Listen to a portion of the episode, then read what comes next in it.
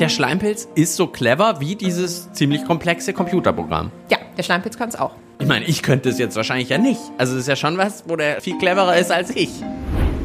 Wir müssen die Intelligenz so ein bisschen breiter sehen. Nicht nur das, was wir als Intelligenz sehen, sondern was für andere Arten vielleicht viel wichtiger ist. Deswegen sollten wir nicht so arrogant sein und immer sagen, wir sind die, die intelligent sind und die anderen, nur weil sie das Gleiche nicht können, sind es nicht. Biotopics, der Podcast über das Leben. Vom Biotopia Naturkundemuseum Bayern.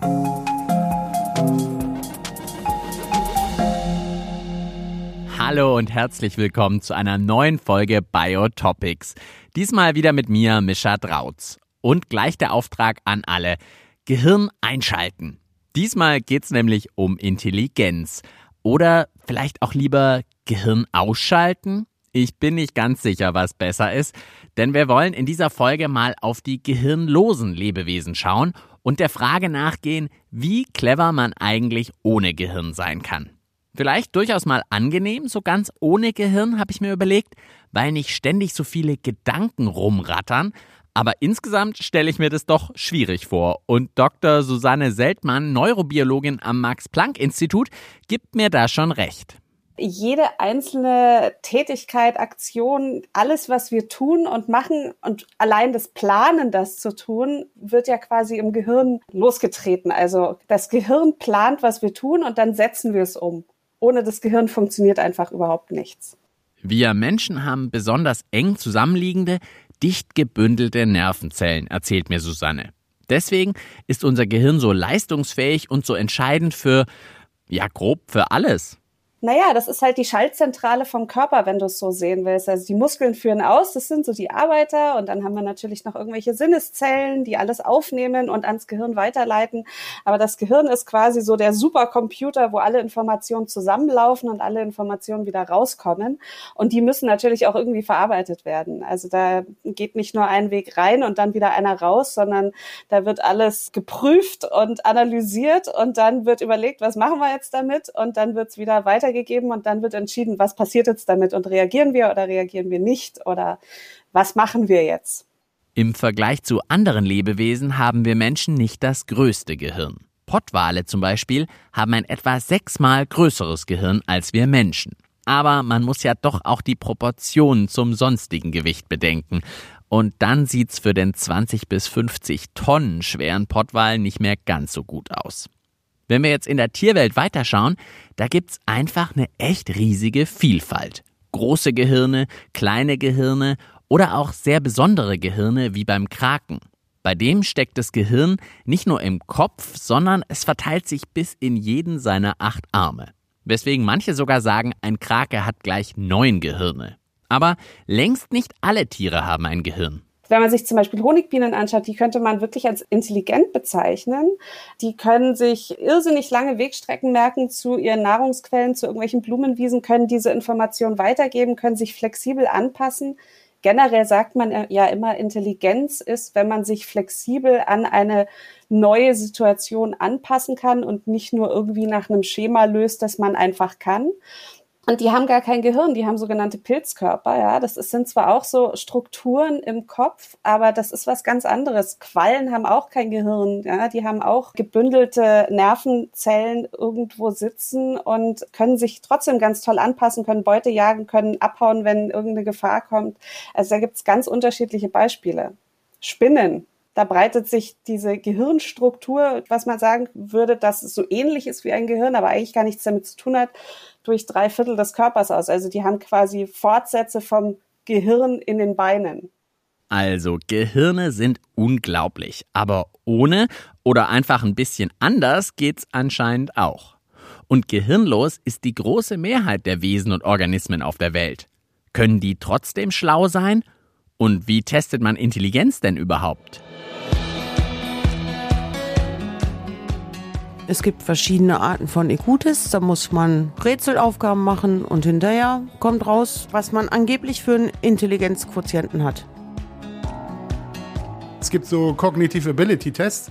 Da musst du Aufgaben lösen. Da geht es um sprachliches Verständnis, um numerisches Verständnis, um logisches Verständnis, also logische Reihen, wo du dann entscheiden musst, wie geht diese Reihe weiter und suchst dir eins von möglichen Bildern, Symbolen aus, um das zu komplettieren. Also ich sehe IQ-Tests eigentlich eher kritisch, weil es gibt ja sowas wie emotionale Intelligenz und die wird dadurch nicht erfasst. Wenn man von Intelligenz spricht, dann denkt man halt automatisch an unsere menschliche Intelligenz. Und das ist beim Blick auf die anderen Lebewesen genau das Problem, erzählt mir Neurobiologin Susanne. Das ist früher ganz oft passiert, dass man Intelligenztests gemacht hat mit Tieren. Den kann ein Mensch lösen, den kann vielleicht auch ein Primat lösen, aber den kann ein Dachs nicht lösen oder ein Bär. Und dann haben wir immer gedacht, ja, die Tiere sind ja dumm, die können das ja nicht. Aber das ist ja gar nicht der Fall, nur weil das vielleicht total unwichtig ist, dass die mit einem Schalter eine Klappe aufmachen. Für die ist es vielleicht viel wichtiger, dass sie schauen, was unter der Kiste liegt, von der wir gerade wollen, dass sie sie aufmachen. Ja wir müssen die Intelligenz so ein bisschen breiter sehen, denke ich. Nicht nur das, was für uns wichtig ist, was wir als Intelligenz sehen, sondern was für andere Arten vielleicht viel wichtiger ist. Und deswegen sollten wir nicht so arrogant sein und immer sagen, wir sind die, die intelligent sind und die anderen, nur weil sie das Gleiche nicht können, sind es nicht. Irgendwie logisch und doch ganz schön schwer, sich das vorzustellen. Aber Susanne hat zum Glück ein Beispiel für uns ist es nicht wichtig, dass wir merken, wenn das Wasser leicht wärmer wird oder wenn sich die chemische Zusammensetzung von unserem Lebensraum leicht verändert. Das ist dann so die ökologische Intelligenz quasi oder die Umweltintelligenz. Die müssen einfach checken, wenn irgendwas passiert, was ihnen gefährlich werden könnte. Das können wir gar nicht. Dafür haben wir gar nicht die Sinne. Die können das schon. Und das ist natürlich auch eine gewisse Form von Intelligenz. Also ihr seht, höchste Zeit für einen anderen Blick auf das Thema Intelligenz dass wir mal über den Tellerrand gucken und Tests durchführen oder denen Aufgaben stellen, die für uns überhaupt nicht relevant erscheinen. Das passiert ja auch erst langsam oder es gibt's noch nicht so lange. Die Idee hatte man gar nicht früher.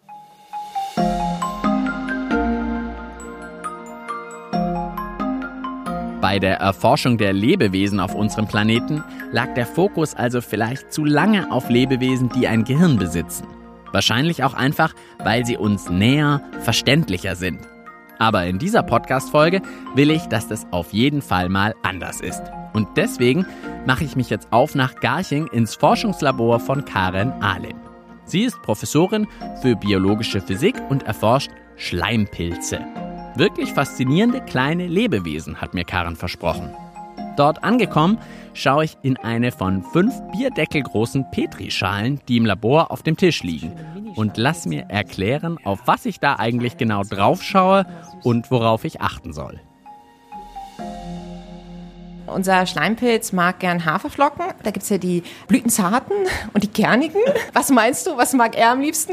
Kernig. Ich würde sagen kernig. Dachte ich auch war nicht so, eher für Blütenzart. Okay, also er ist eher ein sanfter, der Schleimpilz. Jetzt schaue ich ihn an.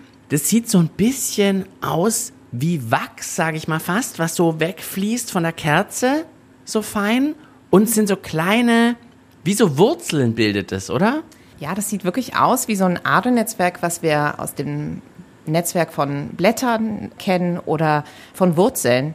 Denn sozusagen ein Strömungsnetzwerk zu haben, das ist ein universeller Baustein des Lebens. Das haben ganz viele Organismen, wir in unserem Adersystem. Um die Haferflocke rum haben sich sozusagen so kleine Zweige abgebildet. Also die Haferflocke ist nur die Nahrung und auch auf der Haferflocke ist ein Netzwerk drauf. Das sehen wir halt nur nicht so gut. Das heißt, alles, der gesamte Organismus ist ein Netzwerk. So ganz langsam wächst das und verändert auch so ein bisschen, wie es aussieht. Und der ist jetzt so gelblich? Sind die immer gelb oder ist das jetzt Zufall? Das ist jetzt halt die Spezies, die wir im Labor gut züchten können. Das ist Physarum polycephalum und der ist halt gelb. Aber wir hatten auch schon mal im Harvard Yard Schleimpilze gefunden, die waren dann halt so weißlich. Die gibt es in unterschiedlichen Farben. Sieht unglaublich fein aus, wie so die feinsten Ästchen. Also ist auch schon halbe Kunst hier irgendwie so ein Schleimpilz. Ästhetisch total ansprechend. Und ich hatte tatsächlich mal eine Mitarbeiterin, die war halb Wissenschaftlerin, halb Künstlerin. Die hat dann den Schleimpilz wirklich Farbpigmente transportieren lassen und stellt jetzt Kunstwerke aus Keramik zum Beispiel damit her. Und kannst du mir den jetzt so ein bisschen vorstellen? Du hast schon gesagt, er steht eher auf sanfte Haferflocken. Also ist es auch so ein sanftes Wesen oder wie muss man sich das irgendwie vorstellen? Der Schleimpilz wächst im Wald, dort, wo es feucht und dunkel ist und ernährt sich vom toten Holz. Also das kann sein die Baumrinde oder heruntergefallenes Laub. Also ganz einfaches Lebensumfeld. Er verdaut, was eh tot da liegt. Diese Wurzelgebilde sind jetzt vielleicht so groß wie so eine 2-Euro-Münze mhm. in etwa. Wie lange hat der jetzt gebraucht, um so groß zu werden? Drei Tage. In drei Tagen wächst er bei guter Nahrung, was die Haferflocken, die Blütenzarten sind, in so zwei, drei, vier Zentimeter groß. Und der wird jetzt immer weiter wachsen oder wie ist das? Ne, der möchte jetzt ein bisschen mehr Haferflocken haben, um dann weiter zu wachsen. Aber ja, wir können den wachsen lassen, gerne auf 40 mal 20 Zentimeter. Oder es gibt auch den Eintrag ins Guinness Book der World Records. Da waren es drei Quadratmeter, glaube ich. Ist ja wirklich riesig bei guter Nahrung macht er alles mit. Und das ist immer noch eine Zelle. Das ist das Absurde, ja genau. Deswegen auch der Eintrag damals, dass es eine Zelle war, die so groß werden kann. Jetzt dreht sich bei uns ja heute um Gehirnlose. Also dieser Schleimpilz hat kein Gehirn, richtig? Der hat kein Gehirn. Das ist ja nur eine Zelle. Da sind zwar ganz, ganz viele Tausende, Millionen Zellkerne drin, aber da ist nichts. Es gibt Nervenzellen oder irgendwelche anderen Zellen. Es ist ja nur die eine Zelle. Und würdest du jetzt sagen, der ist trotzdem intelligent? Ich finde Intelligenz immer ein sehr schwieriges Wort, weil einfach wir sozusagen in die Semantik immer ganz viel reininterpretieren. Aber wenn wir jetzt einfach mal die Computer-Informatik-Interpretation nehmen, dann ist Intelligenz, dass ich Informationen speichern kann, dass ich Informationen propagieren kann und dass ich Informationen verarbeiten kann. Und das, ja, das kann der Schleimpilz. Mach mal ein Beispiel. Also was kann der jetzt zum Beispiel speichern und weiterverarbeiten? Also er kann halt, wenn er Nahrung findet, diese Informationen in seinem Netzwerk verteilen. Ah, dort gab es Nahrung.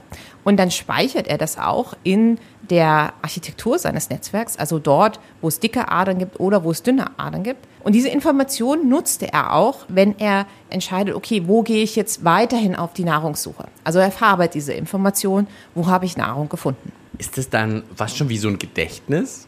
Ja, doch. Also es hat tatsächlich sehr viele Ähnlichkeiten zu der Art, wie wir Informationen speichern. Also wenn wir an unser Nervensystem denken, dann speichern wir Informationen darin, wie eng oder wie gut die Verknüpfungen zwischen verschiedenen Nerven sind.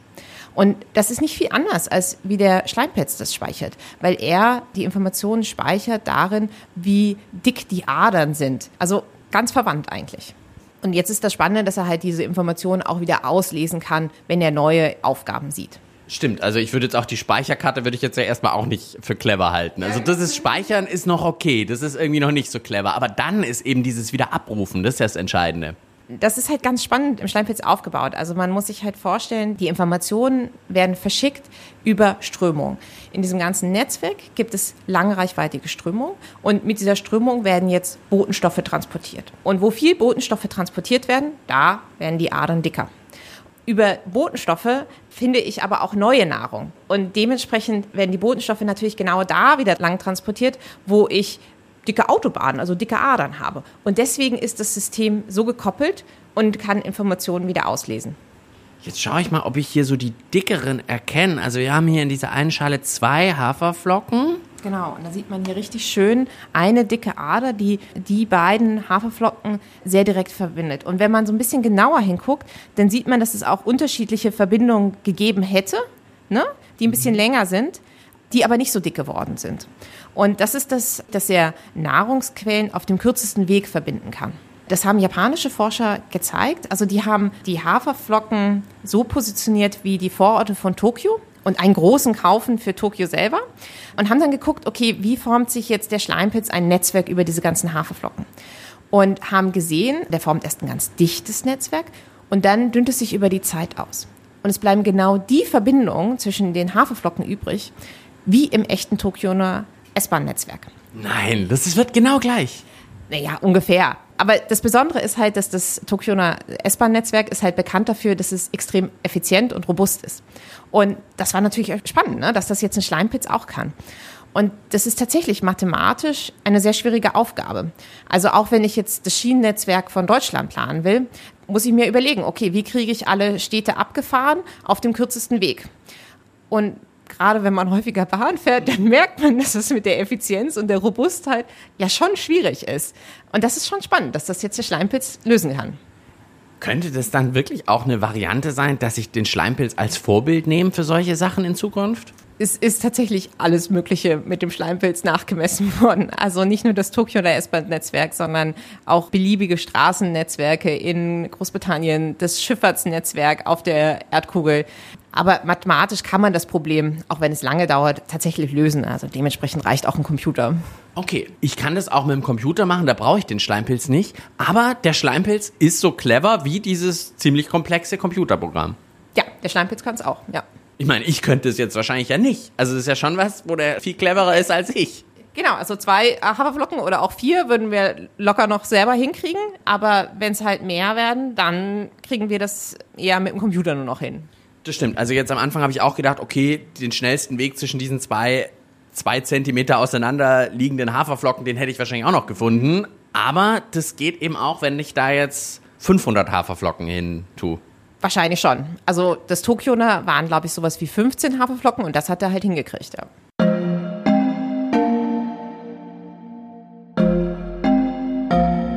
Kurz habe ich überlegt, ob es vielleicht lustig wäre, wenn Karin jetzt dem Schleimpilz und mir eine Aufgabe stellt und wir mal schauen, wer es schneller und besser hinbekommt. Aber irgendwie wäre das ja auch wieder genau das, was meistens unser Fehler ist. Vergleichen wollen. Dabei ist der Schleimpilz halt einfach anders als wir. Und auch anders schlau. Und noch lange nicht genug erforscht. Jetzt hast du das mit dem Gedächtnis, mit dem Speichern und Verarbeiten ja schon rausgefunden. Was interessiert dich jetzt am meisten an dem Schleimpilz noch? Was möchtest du jetzt rausfinden als nächstes? Nee, wir wollen ja verstehen, wie Aufgaben gelöst werden. Also kann ich beliebig viele Informationen speichern? Würde man ja erstmal sagen, wahrscheinlich nicht. Ne? Wenn ich ein kleines Netzwerk habe, dann nicht. Aber was begrenzt das Vermögen, Informationen zu speichern? Kann ich addieren? Kann er multiplizieren? Das müssen wir ja noch alles rausfinden. Okay, da äh, muss ich dann irgendwann in ein paar Jahren wiederkommen. Ja, aber wir arbeiten tatsächlich auch parallel daran, die Logik des Schleimpilz in Smart Materials, also in intelligente Materialien einzuprogrammieren. Also wir bauen das halt wirklich mit Plastik und Biobaustoffen nach und wollen anderen Materialien beibringen, genauso clever zu sein wie der Schleimpilz. Und was wäre jetzt so ein Beispiel, wo das Wesen des Schleimpilz oder das, was ihn clever ausmacht, wo wäre das in einem anderen System hilfreich? Also der Schleimpilz, der kann ja sehr effiziente und robuste Strömungsnetzwerke bauen. Und das brauchen wir in vielen Anwendungen, zum Beispiel für Solaranlagen. Die müssen gekühlt werden mit einem Strömungsnetzwerk. Und wenn wir die jetzt besser bauen können, weil wir vom Schleimpilz lernen, das wäre doch super. Jetzt hatten wir vorhin auch schon das, dass wir, wenn wir die Intelligenz testen oder wie clever Organismen sind, dass wir da immer vom Menschen ausgehen, weil wir so menschliche Intelligenztests machen. Wie ist es denn beim Schleimpilz? Wie testest du den denn sozusagen? Das ist tatsächlich schwierig, weil eben diese ganzen Experimente oder Aufgaben halt für Menschen gemacht sind und die kann man vielleicht auch noch mit Mäusen irgendwie durchführen, aber das zu übertragen auf einen Schleimpilz ist tatsächlich super, super schwierig. Ich rutsche dann immer da rein, dass ich meine eigenen Definitionen halt sozusagen anpassen muss auf die Aufgaben, die ich einem Schleimpilz tatsächlich stellen kann. Ja da muss man ja auch ein bisschen von seinem eigenen Denken irgendwie raus und so. Also es ist schwierig. Allein bei was ist Erinnerungsvermögen? Da standen wir vor dem gleichen Problem, weil normalerweise würde man Erinnerungsvermögen testen, indem man sagt, okay, hier guck dir das an, so und jetzt erinnerst du dich. Und das können wir mit dem Schleimpilz nicht machen, denn wenn wir ihm einmal Nahrung hingesetzt haben, dann hat er sein Netzwerk schon verändert. Das heißt, wir können nicht zweimal das gleiche Nahrungsbild sozusagen zeigen. Da muss man dann einfach sagen, okay, aber wir haben ihm ja schon mal eins gezeigt und wir verstehen jetzt, wie er Informationen speichert und dementsprechend verstehen wir auch, dass das tatsächlich ihn beeinflusst, wie er jetzt auf neue Nahrung reagiert. Also der ist wirklich ein anderes Wesen, allein dadurch, dass er die erste Nahrung schon mal gezeigt bekommen hat. Genau, das Netzwerk sieht ja dann einfach schon ganz anders aus und dementsprechend kann ich ihn ja gar nicht mehr in den Ursprungszustand zurückversetzen und sage, okay, und wie, wie hättest du jetzt reagiert, wenn ich das gemacht hätte? Ja, es ist halt einfach komplexer. Wie ist es denn? Können die jetzt auch untereinander irgendwie interagieren oder kommunizieren oder sowas? Also der Schleimpilz, wenn der ähm, durch die Gegend wandert, dann lässt er eine Spur zurück. Die kann ein anderer Schleimpilz riechen und dementsprechend können die miteinander kommunizieren. Aber wir können den nicht gut riechen, oder? Nee, wir riechen den nicht. Aber deswegen heißt der Schleimpilz. der Schleim, der übrig bleibt, also das, was man riechen, also die anderen Schleimpilze riechen können, daher kommt der Name, ja. Also auch das wieder ist irgendwas, wo wir denken, boah, so kommunizieren, interagieren, brauche ich doch irgendwie vielleicht auch ein Gehirn, das das Ganze organisiert. Ist nicht, kriegen die auch so hin. Kriegen die auch so hin, ja. Jetzt sieht man beim Schleimpilz, was da noch alles schlummert, sage ich mal. Gibt es das noch mehr, dass wir sagen, hey, da gibt es in der Natur wahrscheinlich noch ganz viel, was wir irgendwie einfach noch nicht entdeckt haben? Also da ist jetzt wirklich in den letzten Jahren eine Revolution in der Biologie, dass wir ganz unterschiedliche Organismen uns anfangen anzuschauen. Und zwar ist der Hintergrund, dass man Anfang der 90er sich fokussiert hat auf ein Dutzend Organismen, wo man Genetik machen konnte und alle anderen hat man nicht untersucht. Und jetzt sind wir in der Lage, wirklich Genetik in unterschiedlichsten Organismen zu etablieren, so dass wir wirklich die ganze Breite des Lebens langsam anfangen zu erforschen.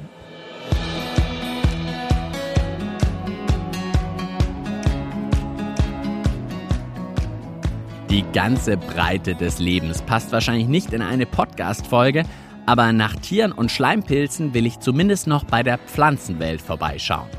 Pflanzen halten sich schließlich schon deutlich länger auf der Erde als wir Menschen. In denen steckt bestimmt auch jede Menge Cleverness.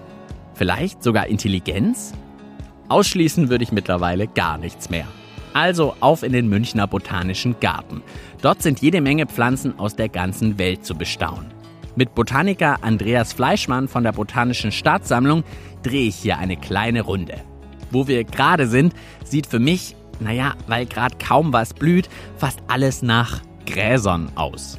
Schließlich bleiben wir stehen und Andreas deutet auf einige Pflanzen, unter anderem auf Wicken. Die kenne ich sogar aus Gärten, weil sie oft zu sehen sind, wenn jemand Zäune verschönern möchte.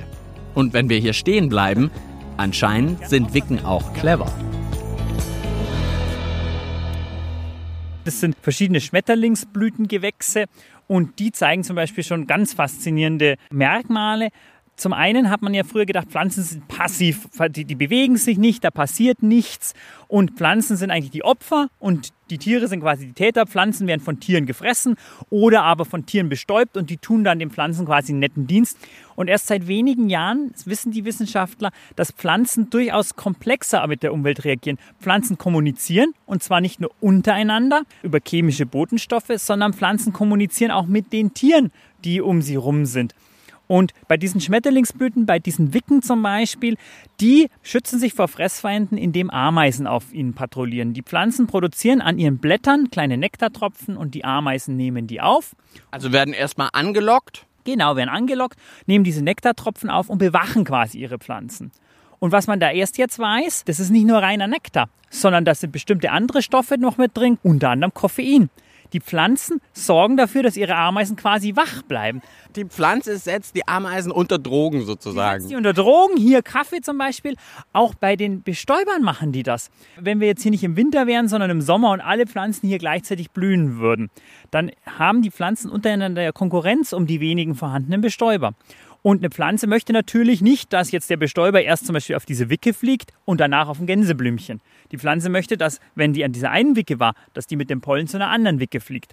Und auch da wissen wir mittlerweile, dass Pflanzen bestimmte Inhaltsstoffe mit reinbringen, dass die Gedächtnisleistung der Bestäuber erhöht, aber auch die Bestäuber quasi ein bisschen abhängig macht. Dass die eben sagen, hm, das ist jetzt quasi mein Morgenkaffee, jetzt fliege ich zur Wicke und dann vielleicht erst zum Gänseblümchen, wenn ich genug von meinem Morgenkaffee hatte. Du hast gerade vorhin gesagt, Pflanzen sind nicht so passiv, wie man denkt. Hast du da außer der Wicke noch ein Beispiel, das zeigt, dass Pflanzen komplexer, ich sag jetzt mal wirklich, agieren, als man so denkt? Es gibt Akazien zum Beispiel in den Tropen, in Südamerika, in Mexiko.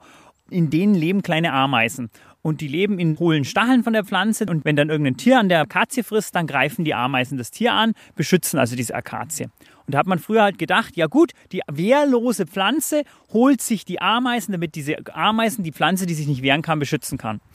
Und in Wirklichkeit ist es ganz andersrum. Die Ameisen sind abhängig von dieser Akazie. Die müssen diese Akazie beschützen, sonst bestraft die die. Die hält die quasi wie Sklaven. Und wie macht die Akazie das? Jetzt ja wahrscheinlich nicht mit peitschenschwingenden Ästen, oder? Die macht die Ameisen von sich abhängig. Die Akazie produziert an den Blättern so kleine Eiweißkörperchen, wie kleines Brot quasi, das die Ameisen nicht selber fressen, sondern die Ameisen tragen das in ihrem Bau und die Larven der Ameisen ernähren sich von diesem Eiweiß, von diesem Brot quasi. Und Die ausgewachsenen Ameisen fressen einen Nektar, den diese Akazie wieder auf ihren Blättern produziert. Und jetzt kommt das Raffinierte. Dieser Nektar, den brauchen die Ameisen, weil in diesem Brot ist eine Substanz, die dafür sorgt, dass die Ameisen bestimmte Aminosäuren nicht selbst herstellen können. Also die macht tatsächlich erstmal die Ameisen so ein bisschen krank und schwächer. Die Ameisen krank, die macht die quasi die Larven der Ameisen, sorgt die dafür, dass die eine Fehlentwicklung haben, dass die quasi wie zum Diabetiker werden, die können einen bestimmten Stoff nicht herstellen und diesen Stoff liefert die Pflanze in ihrem Nektar. Und jetzt kann die Pflanze, wenn diese Ameisen, wenn sie merkt, okay, da sind in mir diese Ameisen, die sollen mich eigentlich beschützen, aber an mir fressen ja immer noch jede Menge Tiere. Die Ameisen, die sind total faul oder die, diese Ameisensorte, die jetzt bei mir ist, oder diese Ameisenart, die leistet nichts, dann setzt die Pflanze den Nektar ab. Und vertreibt dadurch die Ameisen. Die vertreibt die nicht nur, die Ameisen verhungern. Die tötet quasi die in der Hoffnung, dass dann bessere kommen. Also die Pflanzen sind durchaus, was man sagen kann, manipulativ. Es ist nicht so, dass das die wehrlosen Organismen sind, sondern das sind quasi die, die, die ihre Umwelt manipulieren. Also tatsächlich, man hat bisher immer gedacht, so die Tiere nutzen die Pflanzen, aber manchmal tricksen die Pflanzen wirklich die Tiere aus. Manchmal tricksen die aus. Und das sind nicht nur die kleinen Insekten, sondern das sind auch die wirklich die großen Tiere. Es gab Probleme in Afrika in einigen Nationalparks, die zu klein waren. Diese Nationalparks, die brauchen eine bestimmte Größe. Daran sind die Akazien schuld, an denen viele Tiere fressen, die Giraffen, die Elefanten und so weiter. Man hat beobachtet, die fressen immer nur ein bisschen an dieser Akazie und obwohl der Baum noch ganz, ganz viele Blätter hat, ziehen die nach einer Zeit weiter. Und das liegt daran, dass diese Akazie in ihren Blättern, die ist nicht die ganze Zeit giftig, das ist nicht ökonomisch, sondern die merkt, wenn an ihr gefressen wird. Und dann produziert die einen Stoff, dass die Blätter ungenießbar werden. Und das produziert die nicht nur an der Stelle, an der der Elefant oder die Giraffe frisst, sondern die hüllt sich in eine Wolke von Duftstoffen quasi, von chemischen Signalmolekülen ein, sodass alle Blätter von dieser Akazie auf einmal bitter oder giftig werden. Und nicht nur die Akazie, an der gefressen wird, sondern die alarmiert ihre Kollegen quasi, ihre Verwandtschaft drumherum. Die anderen Akazien werden dann auch bitter. Obwohl an denen gar nicht gefressen wird, aber die merken mit, okay, der Akazie geht's schlecht. Und das ist der Grund, warum diese Tiere wirklich ziehen müssen. In diesen zu kleinen Reservaten sind die Antilopen und die Giraffen gestorben, weil die nicht raus konnten aus diesem Reservat und dann eben diese giftigen oder bitteren Akazien fressen mussten. Und dann hat man beobachtet, die Tiere haben sich darauf angepasst. Die wandern auch gegen den Wind. Weil mit dem Wind natürlich diese Signale von den Pflanzen, diese Duftstoffe verbreitet werden. Also in Windrichtung werden quasi alle Akazien bitter. Jetzt hast du von Akazie gesprochen, hier von der Wicke, die wir hier vor uns sehen. Ja. Sind jetzt fast alle Pflanzen clever, die ich irgendwie sehe, oder sind es schon spezielle Arten, die Tricks drauf haben? Also das sind halt die Arten, die man jetzt untersucht hat. Das sind also ganz, ganz neue Erkenntnisse. Aber man könnte, glaube ich, bei jeder Pflanze was Faszinierendes finden. Denn Intelligenz ist ja mit komplexen Problemen zurechtzukommen. Und jede Pflanzenart oder eigentlich jeder Organismus, jede Tierart, jede Pflanze, jeder Pilz lebt in seinem Ökosystem, in seiner ökologischen Nische und muss dann mit bestimmten Problemen zurechtkommen. Und darauf reagieren halt alle unterschiedlich. Ein Tier, wenn das dem an einem Ort zu heiß ist oder wenn das Durst hat, dann geht es halt wohin, wo es was trinken kann oder geht in Schatten. Eine Pflanze, die sich nicht bewegen kann, kann das nicht. Das heißt, eine Pflanze muss bestimmtes Repertoire an Mustern abspielen können. Wenn es einfach zu heiß ist oder wenn es zu trocken ist, die muss auf diese Situation auch reagieren können. Und das kann man bei eigentlich fast jeder Pflanze beobachten. Wie viel Cleverness um uns herum versteckt ist, von der ich keine Ahnung hatte. Und Botaniker Andreas ist jetzt eh ganz in seinem Element. Er hat noch ein Beispiel, das deutlich macht, was Pflanzen alles drauf haben. Da gibt es Studien aus Amerika mit dem Tabak, der nicht nur von uns als Nutzpflanze genutzt wird, sondern ein Tabak, der hat wirklich ein ganzes Arsenal an chemischer Kommunikation. Ein Tabak merkt, wer ihn angreift. Ob jetzt die Blattlaus an ihm sticht oder eine Raupe an ihm frisst. Da haben Kollegen, die chemische Kommunikation von Pflanzen untersuchen, haben herausgefunden, also die haben mit Maschinen den Tabak wie mit so einem Locher beschädigt und haben gedacht, sie machen jetzt die Raupe nach. Und da hat der Tabak gar nicht mit seiner Abwehr reagiert. Der hat einfach gemerkt, hey, ihr ForscherInnen wollt mich nur veralbern. Und wie hat er das gecheckt? Der Tabak erkennt den Speichel des Tiers, das an ihm frisst. Und wenn zum Beispiel eine Blattlaus an einem Tabak sticht, dann produziert der Tabak bestimmte Stoffe, die die Fressfeinde der Blattlaus anlocken. Und wenn eine Raupe an ihm frisst, dann weiß der Tabak, das ist was anderes. Also diese Tabakpflanze produziert dann andere Stoffe, die zum Beispiel Schlupfwespen anlocken, die die Feinde der Raupen sind. Also die locken sich ihre eigene Schädlingsabwehr an. Und was jetzt das noch verrücktere ist, der Tabak kommuniziert mit anderen Tabakpflanzen. Das heißt, wenn an einem diese Raupe frisst, dann wissen die anderen, okay, hier sind irgendwo diese Schmetterlinge unterwegs. Und jetzt gibt es andere Pflanzen, die kein Tabak sind, die lauschen dieser Kommunikation. Die hören mit und sehen, okay, da ist irgendwas im Busch, da sind zum Beispiel bei der Raupe mache ich mir keine Sorgen, weil die frisst nur am Tabak, aber bei den Blattläusen, da fahre ich gleich mal meine Abwehr auch hoch. Die können kommunizieren untereinander. Was ist denn mit Sehen, Fühlen? Also auch das geht. Also sie sehen natürlich nicht, sie fühlen definitiv. Also Pflanzen, es gibt genügend Pflanzen, die auf Bewegungsreize reagieren. Pflanzen, die, wenn auf ihrer Blüte ein Insekt landet, die dann erst die Staubblätter öffnen oder das sich bewegt. Also das merken die durchaus. Man muss sich klar sein, Pflanzen erleben diese Welt quasi in anderen Zeitdimensionen. Ein Baum, der ein paar hundert Jahre alt wird, für den ist das ganz was anderes ein Tag. Also bei Pflanzen läuft das Ganze sehr viel langsamer ab. Aber es gibt Pflanzen, die durchaus genauso schnell agieren können oder reagieren können, wie sich Tiere bewegen. Da gehört eine Gruppe von Pflanzen, mit denen ich arbeite als Wissenschaftler, die fleischfressenden Pflanzen. Die gehören dazu, weil die natürlich tierische Beute fangen müssen. Deswegen müssen die genauso schnell sein wie die Tiere. Okay, dann schauen wir die doch mal an. Die gibt es hier ja auch im Botanischen Garten. Genau, allerdings in den Gewächshäusern. Da müssen wir kurz in die Gewächshäuser gehen. Okay.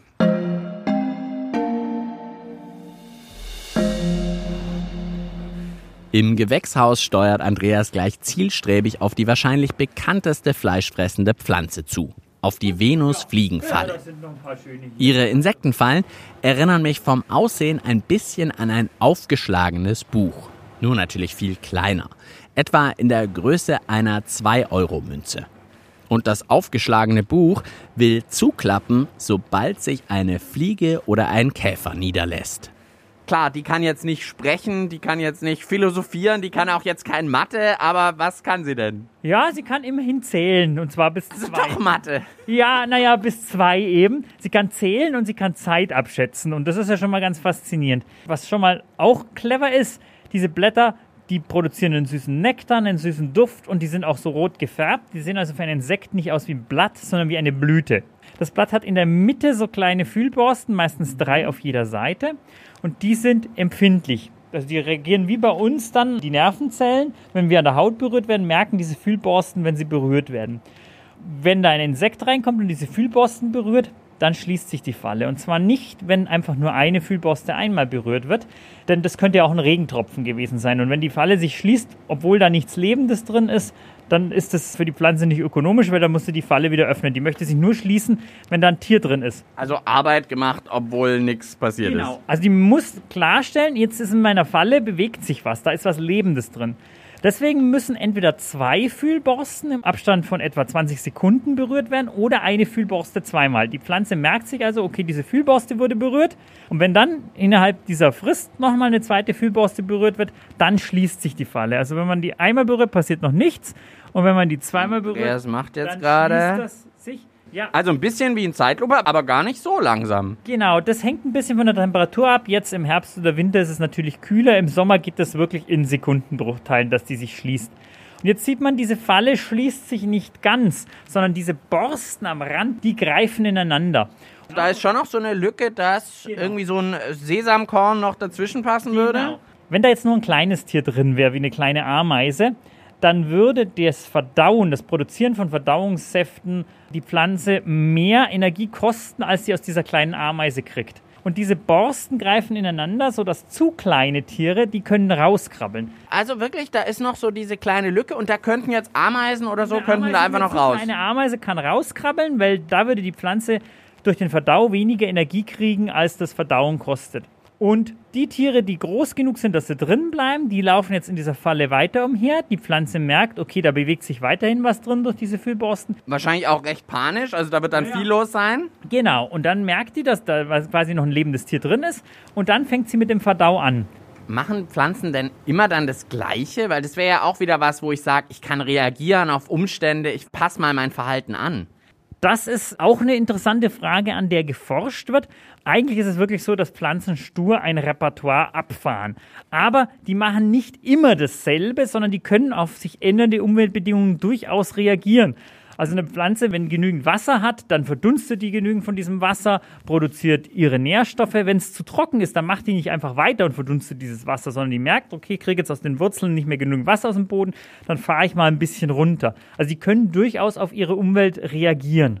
Also wir sollten uns wahrscheinlich mit unserer Intelligenz nicht zu überlegen fühlen. Ja, also es ist schon faszinierend, dass wir, die wir uns also so die Krone der Schöpfung nennen, das intelligenteste Wesen auf dem Planeten, die Pflanzen, die sind vielleicht nicht intelligent, aber sie sind manipulativ durch ihre Art. Das merken wir bei allen Nutzpflanzen. Mit der häufigste Organismus auf diesem Planeten, der vorkommt, sind Gräser, die wir als Nutzpflanzen nutzen. Unsere Getreide, Reis, Mais, Gerste und so weiter. Das sind Pflanzen, das waren eigentlich kleine Wildpflanzen, die ein enges Verbreitungsgebiet hatten. Und die haben es geschafft, dadurch, dass die essbare Samen produzieren, dass die quasi weltweit angebaut werden und von uns umsorgt. Ich weiß nicht, ob eine Pflanze was davon hat, wenn die hochgezüchtet auf einem Feld mit Chemikalien bespritzt, behütet wird, aber sie hat es geschafft, ihre Gene quasi in eine Riesenmenge und auf diesen ganzen Planeten zu verbreiten. Auch alle Pflanzen, die wir als Genuss oder Nutzmittel anbauen. Der Wein hat natürlicherweise ein ganz, ganz kleines Verbreitungsgebiet, kommt aber mittlerweile weltweit vor. Ohne uns hätte das nie nach Australien oder in die neue Welt, nach Amerika geschafft. Und dadurch, dass wir die Pflanze nutzen als Genussmittel, hat die das geschafft, dass wir auf sie aufpassen. Also, um provokant zu sagen, es ist nicht viel Unterschied zwischen den Ameisen, die auf der Wicke laufen und von dieser Pflanze manipuliert werden, zu uns, die wir quasi unser Getreide hegen und pflegen und Chemikalien entwickeln, um dieses Getreide quasi zu beschützen oder unseren Wein, den die Leute anbauen dort und eben alles darum tun, um diesen Wein zu beschützen, damit der eben seine Früchte trägt, von denen wir uns dann ernähren.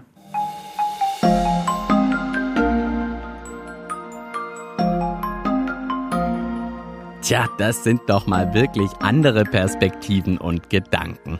Pflanzen, die sich ziemlich clever uns Menschen zunutze machen und gar nicht nur andersrum, wie wir immer denken. Ich würde deshalb jetzt sicher nicht sagen, dass die Weinrebe intelligenter ist als wir Menschen, aber das absolut überlegen fühlen scheint doch ziemlich unangebracht zu sein, wenn man die Breite des Lebens, von der auch Karin Alim vorhin gesprochen hat, genauer erforscht. Und vielleicht fehlt uns manchmal auch schlicht die Intelligenz, um eine andere Form von Intelligenz zu erkennen oder in ihrer Komplexität zu verstehen. Richtig spannend, was da noch alles zu entdecken ist, wenn wir in Zukunft in nicht so vorgefertigten Bahnen denken. Bis zum nächsten Mal, sagt Mischa Drautz. Biotopics, der Podcast vom Biotopia Naturkundemuseum Bayern.